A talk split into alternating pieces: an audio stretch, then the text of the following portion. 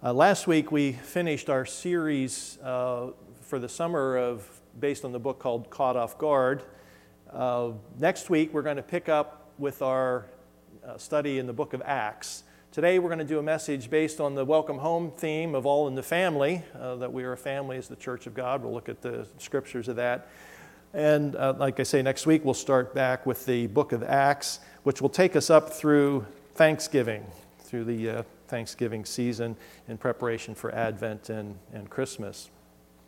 So, uh, speaking of Thanksgiving, uh, it's a holiday season that's soon going to be upon us. Uh, I mean, here we are, not even at the end of summer, but it's really not that far away, right? Time when families typically gather together, made up a lot of different people, but all part of the same family.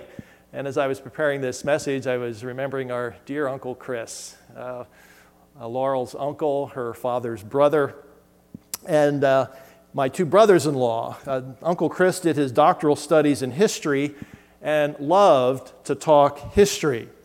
He was also single and very much alone, and I think very much lonely. And he enjoyed these family gatherings. However, it was inevitable when we gathered, he would get started on some topic of historical interest and then talk and talk and talk and talk. Well, you know, when Richard, uh, King of England, was trying to do this, well, that reminds me of Harry Truman when he was picking his uh, running mate. Oh, yes, and back in 1600 Germany, I mean, this would go on and on for the entire duration of the gathering. And woe to the one who got stuck sitting at the table with him when he got started. But this is where the story gets interesting because myself and our, my two brothers in law uh, we're trying to figure out how to manage this because we want it to be respectful and careful, but at the same time, you know, not to be rude, but at the same time, not lock somebody in. So we developed this ingenious strategy. So whoever was at the table talking to Uncle Chris would listen, and every once in a while, mm-hmm, mm-hmm, oh yeah, really, that's interesting. What about that? Well, after about 15 or 20 minutes, one of us would sit down at the table and join into the conversation, and after a few minutes, the one who was there first would leave.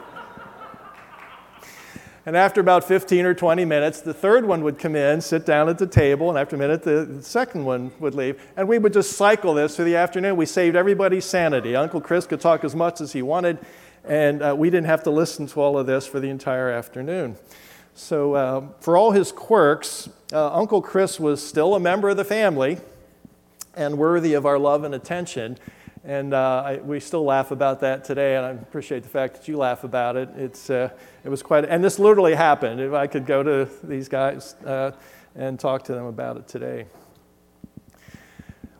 Well, what does that have to do with our study in the book of Ephesians? The book of Ephesians, uh, what we're going to look at today, is written by Paul to a local gathering of believers in Ephesus uh, who, who's the family of God, if you will, in Ephesus. And among other things, Paul instructs us that because of Jesus' death and resurrection for us, God has adopted us into his family. He has made us members of his household. That's the language that uh, he uses here. Then in chapter 4, which is where we're going to go today, he lays out what it looks like to live in a way that is fitting for those who are members of God's family. If you, uh, I'm going to invite you to open your Bibles to Ephesians, Ephesians chapter 4. And Paul starts that with, I therefore, therefore. He says, in light of all that I've just now told you about what God has done for us, this is how we are to live. In light of Jesus' death and resurrection on our behalf, the fact that He has made us, He has adopted us as His children, He has put us into the household of God. In light of all that, this is how we are to live. Well, back to Thanksgiving holiday. Uh, Laurel tells me that many women that she has been talking to recently are very concerned about the holidays. Holiday gatherings can be rather chaotic events where family members start arguing over religion, politics, COVID, etc. And so these women are hoping to give instructions to avoid such topics so at least there can be some semblance of peace, even if it's a fake peace. Well, in our passage today, Paul has a much higher goal for God's family than having a fake peace. And through the course of this, he addresses two seemingly contradictory elements along the way, which we'll look at. And so, through the, this uh, study in these verses, we're going to discuss the issue of unity, gifts, and growth. Unity, gifts, and growth. So, as we dig in, I'd like to just pause for another moment and uh, let's pray together. Lord, I ask that you would open our eyes that we may see wonderful things from your word this morning. And I ask you to allow us, as your family of Grace Chapel here at this time in this place, to grow in some way as the family of God this day. And so we ask that you would bless the teaching of your word to your purposes this morning. In Jesus' name, amen. So we're going to look at verses 1 to 6. Uh, the, the subject of unity, which I think you'll see. And Paul starts off in verse 2 by talking about what life in the family of God should look like. He says, with all humility and gentleness, with patience, bearing with one another, with all humility, gentleness, patience. Notice the emphasis on relationship with all of these. None of these things can be done by an individual in isolation, they can only be practiced by people living in relationship with other people. I can't be humble by myself. I need to learn humility in my relationship to you. I can't be gentle by myself. I have gentleness is expressed in my relationship with someone else. The same with patience. Yeah, humility is not thinking less of oneself, it's thinking of oneself less. This gentleness of being empty of self interest, and one way I like to look at it is being careful with people. Patience, endurance, constancy and bearing with one another, Paul says. And as I was reflecting on this, it's not putting up with one another, it's not tolerating one another. Don't we often do that? We just sort of put up with one another. And I guess my Uncle Chris' story is like that. We didn't want to just put up with him. We wanted to figure out what it would like to bear with him, to continue to accept him, is sort of the meaning of that word, to incorporate him as part of the family and not just curse at him under our breath because he was driving us crazy, but to figure out how to bear with him.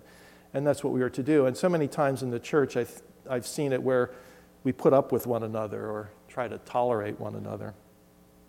Perhaps the key statement of this section is actually verse 3. Paul says, in addition to this humility, gentleness, patience, and bearing with one another, the umbrella of that is we are to be eager to maintain the unity of the Spirit and the bond of peace. Eager to maintain the unity of the Spirit and the bond of peace. Notice again the emphasis on relationship, unity, bond of peace. Unity is not ours to create. He says here it's the unity of the Spirit, the unity of the Spirit. God has created unity. The Spirit of God has created unity. That's, it's already been given to us. We have unity that has been created and given to us by the Spirit of God. Paul says we are to maintain that unity that we have been given by the Spirit of God. That is, it requires attention. It must be guarded, it must be carefully taken care of.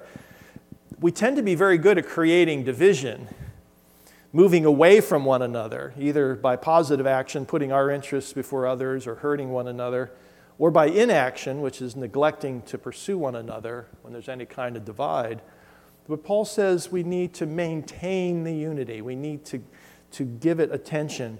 Consider the human body, which is an image that Paul uses in these sections. We did not create our body, God created our body. And yet, God entrusts to us maintaining that body, maintaining the health of our body. We are to take action by eating well, sleeping well, getting exercise, keeping ourselves clean.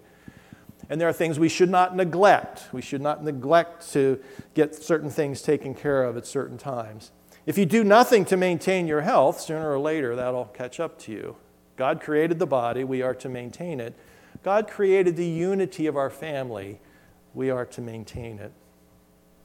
And then he goes on to say, give us the foundation of this unity in verses 4 to 6. I'm going to read those verses. This, the theme is a little subtle there. See if you can pick it up. Verses 4 to 6. There is one body and one spirit, just as you were called to the one hope that belongs to your call one Lord, one faith, one baptism, one God and Father of all, who is over all, through all, and in all. What's the theme? One. I don't think he could say it any more than that, right? One, one, one. And he roots it in the, the great mystery of the Trinity of God. We believe from the scriptures that there is one God, but that one God exists in three persons Father, Son, and Spirit, each of them separate individuals, each of them fully God. Father, Son, and Spirit. And Father, Son, and Spirit, as the one God, exist in perfect love, perfect harmony, perfect unity. And because of that one God, Paul is saying, there is one body, one hope, one faith, one baptism.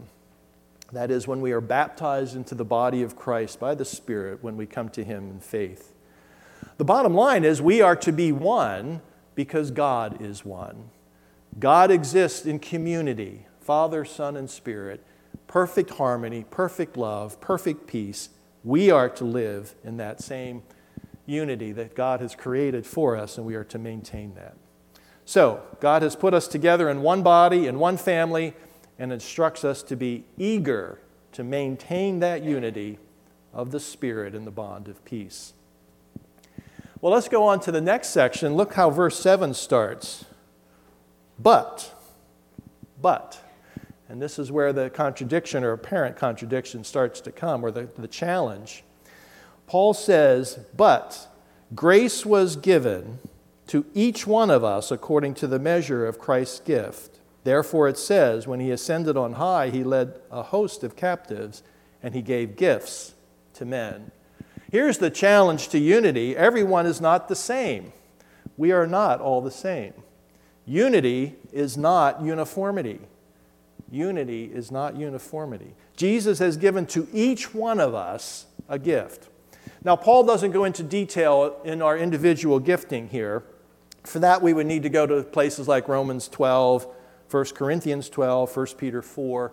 Paul dives a little more deeply there into the specific gifts that God has given to his people. It's enough for today's discussion that say that, to say that each one of us, each one of us has received differing gifts from God that make us different from one another. Then, if we get down to verse 11, what Paul does mention in more detail are gifts that are given to the church that involve speaking the word of God to the church. If you look in verse 11, it says, And he gave the apostles, the prophets, the evangelists, and the shepherds and teachers. There's some discussion, and there has been for many years, about how the first three carry over in today the apostles, the prophets, the evangelists, particularly with the apostles, uh, because they were eyewitnesses of the Lord. We don't have any eyewitnesses of the Lord today is the equivalent missionaries, perhaps those who are sent out, which is what the word means. Prophets, those who can connect the word of God to what's going on in the culture at large. Evangelists, messengers of the gospel. But what's not as controversial is the last one, where he says the shepherds and teachers. And the way the language is, is worded here, that this is really the same thing because some translations would say it this way He gave some as apostles, and some as prophets, and some as evangelists, and some as shepherds and teachers. This idea of shepherd, or uh, another, another word for that that's been translated as pastors, shepherds, pastors, teachers, all part of the same thing. And elsewhere, uh, these are identified as the elders of the church, the shepherds and the teachers. God has given these gifts to the church for the purpose of the proclamation of the Word of God and the application of that Word to the daily life, to, uh, to connect the Bible to the truths of life. And Paul goes on to say that in verse 12. So the purpose of these of the teaching and the proclamation of God's word is to equip the saints for the work of ministry for building up the body of Christ. And you can see then it's to equip the saints, to equip the saints to provide the tools that are needed to do these two things. For the work of ministry, that is the serving of one another. That word ministry means serving, serving one another, serving the needs that we have, whether those needs be material or emotional or spiritual, and for the building up of the body of Christ, the building up, the strengthening, the encouraging. I believe what Paul is saying here is the Christian life is not a spectator sport where most people sit and watch the trained professionals do the work. Rather, the Christian life is a family It's a community activity where all of us use and invest our differing gifts for the good of all, serving one another and building up one another. And the purpose of the proclamation of the Word of God and the application is to equip all of us to be able to do those things according to the gifting that God has given us. So, so far, God has called us to be eager to maintain the unity of the Spirit and the bond of peace.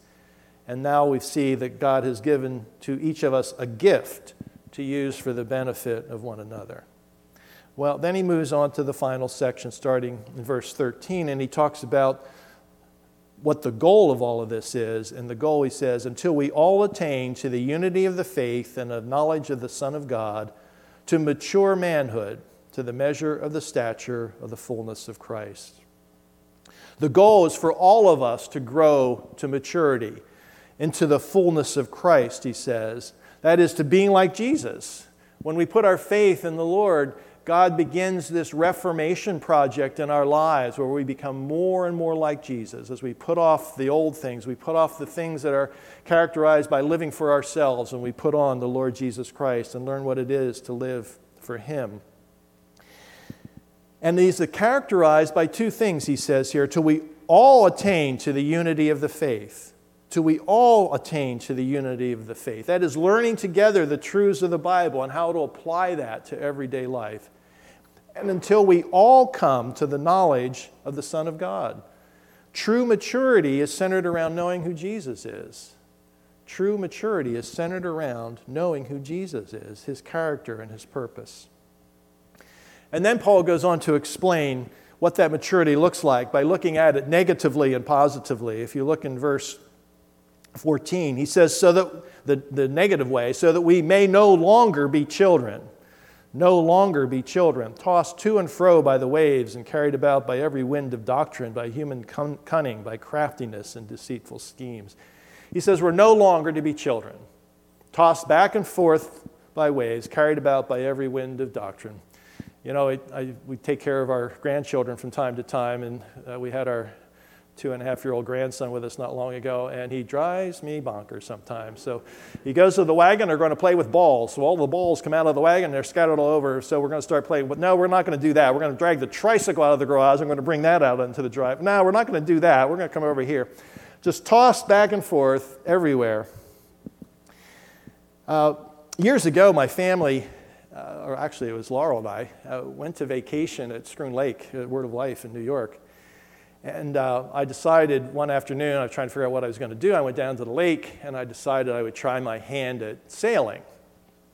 Never sailed before, I don't have no clue what I'm doing. Well, that's not totally true. I have some clue, uh, but just not enough. Uh, but anyway, I thought I'd, I'd, do some sailing. So I took, they had little sunfish sailboats there. And uh, I got in one, and I thought this was going to be a great afternoon. I got in, set up the sail, and man, I was out in the middle of the lake in no time. There was a nice breeze coming offshore, and you know, I got out there. I said, "Oh, this is going to be a great afternoon, just sailing back and forth."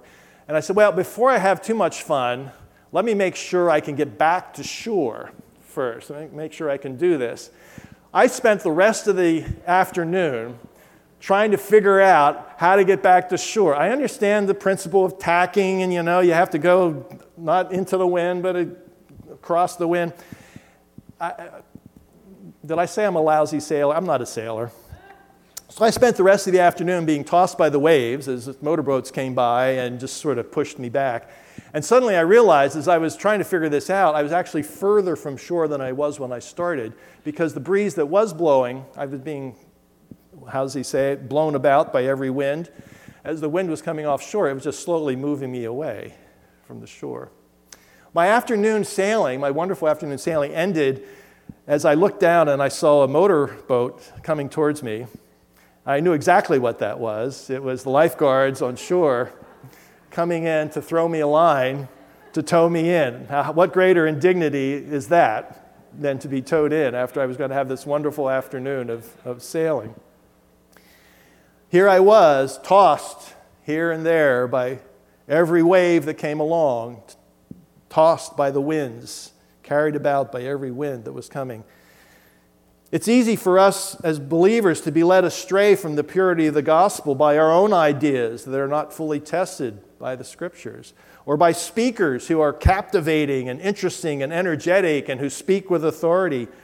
We get led astray by teaching that sounds good but really strays from the truth of the gospel in significant ways that are unhelpful, wrong, damaging, and often divisive. When we are not grounded in the unity of the faith and in the knowledge of who God is, we're unstable and easily tossed here and there. And if that characterizes your life, that's why one of the reasons God has given us the local church to give us that grounding so that we can all attain to the unity of faith, to the knowledge of the Son of God, so that we are no longer children tossed here and there by waves and carried about by every wind of doctrine. And then positively, he says in verse 15 and 16, rather, speaking the truth in love, we are to grow up in every way into Him who is the head, even Christ. We are to grow up into the head. Jesus Christ is the head of the body, the brains, the manager of the operation that ties all of the parts of the body together. And we are to do that by speaking the truth in love.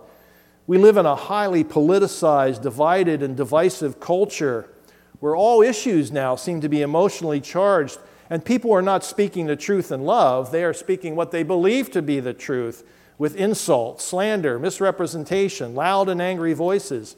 We've lost the idea of civil discourse and respectful disagreement in our culture. And God calls us to a much higher calling of that with our differences. We, need to, we are to take the truth about God that we have learned and speak into one another's lives for encouragement, for warning, for building up, all motivated by a genuine love for that person and his or her welfare. And then, as we alluded to, we are to be connected to the head, Paul says. We are to grow up in every way into Him who is the head. He holds the whole body together with each part just where it belongs, he says, from whom the whole body, in verse 16, joined and held together by every joint with which it is equipped, when each part is working properly, makes the body grow so that it builds itself up in love. When each part is working properly, there are individual gifts given for the benefit of the whole family, given for the good of the church, and when we're all working together, that's what causes the growth of the body by building itself up in love. Again, as I was preparing this, I was thinking of we've had many grandchildren to welcome into the world, and I think of the growth of a baby. You see a baby, everything's there, right? Just in miniature. Everything is there. And when things are working correctly, not only is every part present at birth, as the baby grows, every part grows proportionately at the same time. You know, we don't say, okay, we're going to grow the right arm today and the left arm's going to stay little. Everything grows proportionally, all at the same time. Healthy maturity is when each part is functioning as intended in cooperation with every other part. Well, what can we say as some final thoughts here? God has made us as one body and calls us to be eager to maintain the unity of the Spirit and the bond of peace. And God has made us all different with diverse gifts for the benefit of one another. And we are to grow together to maturity under the headship of Christ. We live in a culture that values individuality and independence, the frontier spirit, the self made person We value the one who gets there first, fastest, highest, furthest. But the Bible teaches that what is important is not individuality and independence, but unity and dependence. The goal is to get to the top of the mountain for sure, but I don't win until everybody gets to the top of the mountain. The goal is to not to see who gets there first. The goal is for all of us to get there. And so, if one of us happens to be a little faster or stronger and gets there first, the responsibility is to reach back and help the rest of us get there. We haven't finished until everybody finishes. We haven't reached the goal till everybody reaches the goal. I'd like to share these words from Collin Hansen, an elder at Redeemer Community Church in Birmingham, Alabama, and the editor in chief of the Gospel Coalition. This is a long quote, but I think it's valuable for us to hear.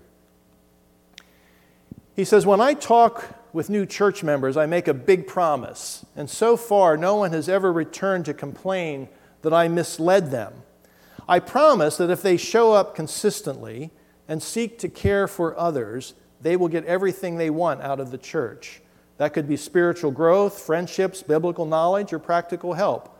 They will get whatever they want from the church by fulfilling just those two simple tasks. If you don't participate reg- regularly, you don't get the formative experience of church. You don't grow in biblical knowledge through the teaching or in relational depth through praying with others.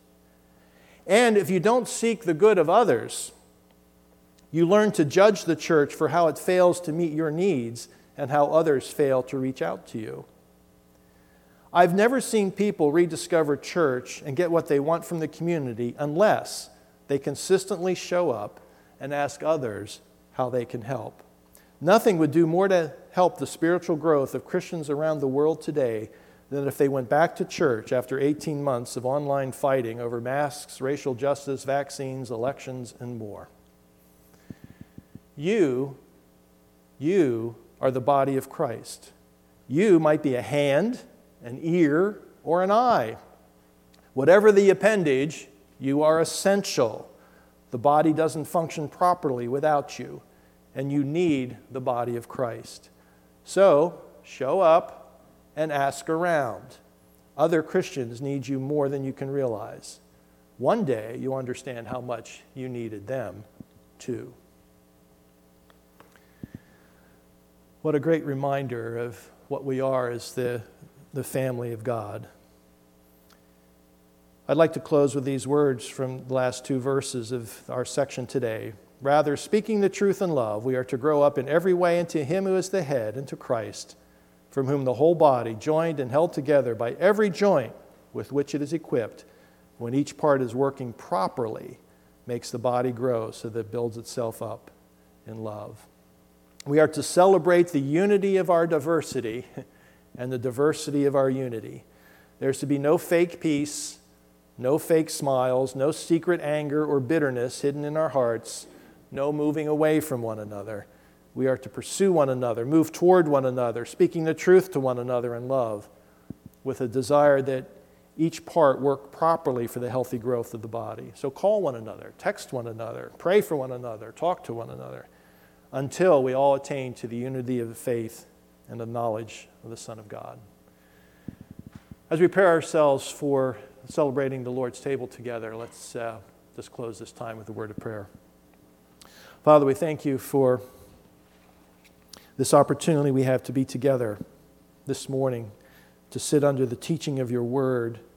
And I pray that you would drive into our hearts deeply the reality that you have created the unity of this body. Your Spirit has created that for us to maintain. And I pray that you would help us to maintain that. Help us to exercise our varied gifts, learning what it is to work together properly to build up the body in love, so that we all may attain to the unity of the faith and of knowledge of the Son of God. And Father, as we celebrate this Lord's table coming, what a great reminder that one died for all that all may live together for you. And I pray that you would drive this deeply into our hearts. In Jesus' name, amen.